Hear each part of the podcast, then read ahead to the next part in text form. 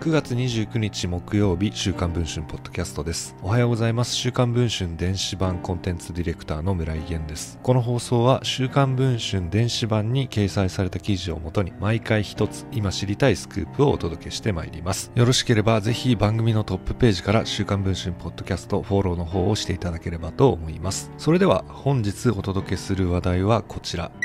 9月27日に行われた安倍晋三元首相の国葬で議場に喪主を務めていた妻の昭恵さん。そんな昭恵さんですが安倍氏の死去から約2週間後公の場所で山上徹也容疑者についての思いを語っていたことが週刊文春の取材で分かりました。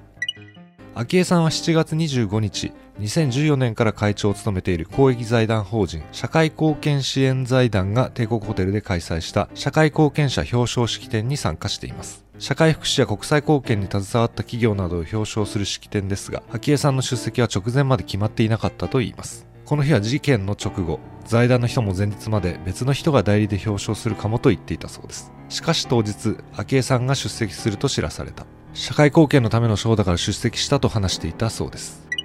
午前10時半に始まった式典。冒頭の会長挨拶で昭恵さんは最愛の夫を失った悲しみを吐露していました。そして山上容疑者についてこう語っていたといいます。犯人のしたことを許すことはできません。でもなぜ殺人をする前に相談する人がいなかったのか。誰か相談できる人や悩みを打ち明ける場所があったならこんな事件にはならなかったのでは。そう悔やまれてなりません。困ったら助けてあげられる社会になり孤立した人たちをなくすことによって犯罪をなくすことができるのではないでしょうか。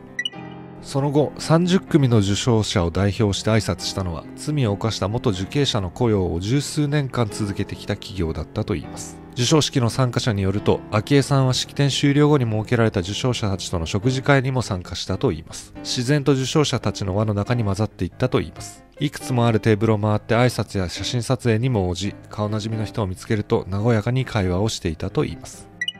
現在配信中の週刊文春の電子版では昭恵さんの今後のほか側近らが懸念していた安倍氏と統一教会との急接近そしてアベノミクスや外交政策の徹底検証。安倍派の後継者が抱えるアキレス腱そして台湾からの代表団が岸田文雄首相に挨拶できなかった背景などを詳しく報じています。ご関心がある方はぜひ電子版の記事の方も読んでいただき27日に行われた国葬についてあらゆる角度からいろいろと検証をしてみるのもいいのではないでしょうか。ということで本日は週刊文春ポッドキャストこの辺りで終わりたいと思います。また次の放送を楽しみにお待ちいただければ幸いです。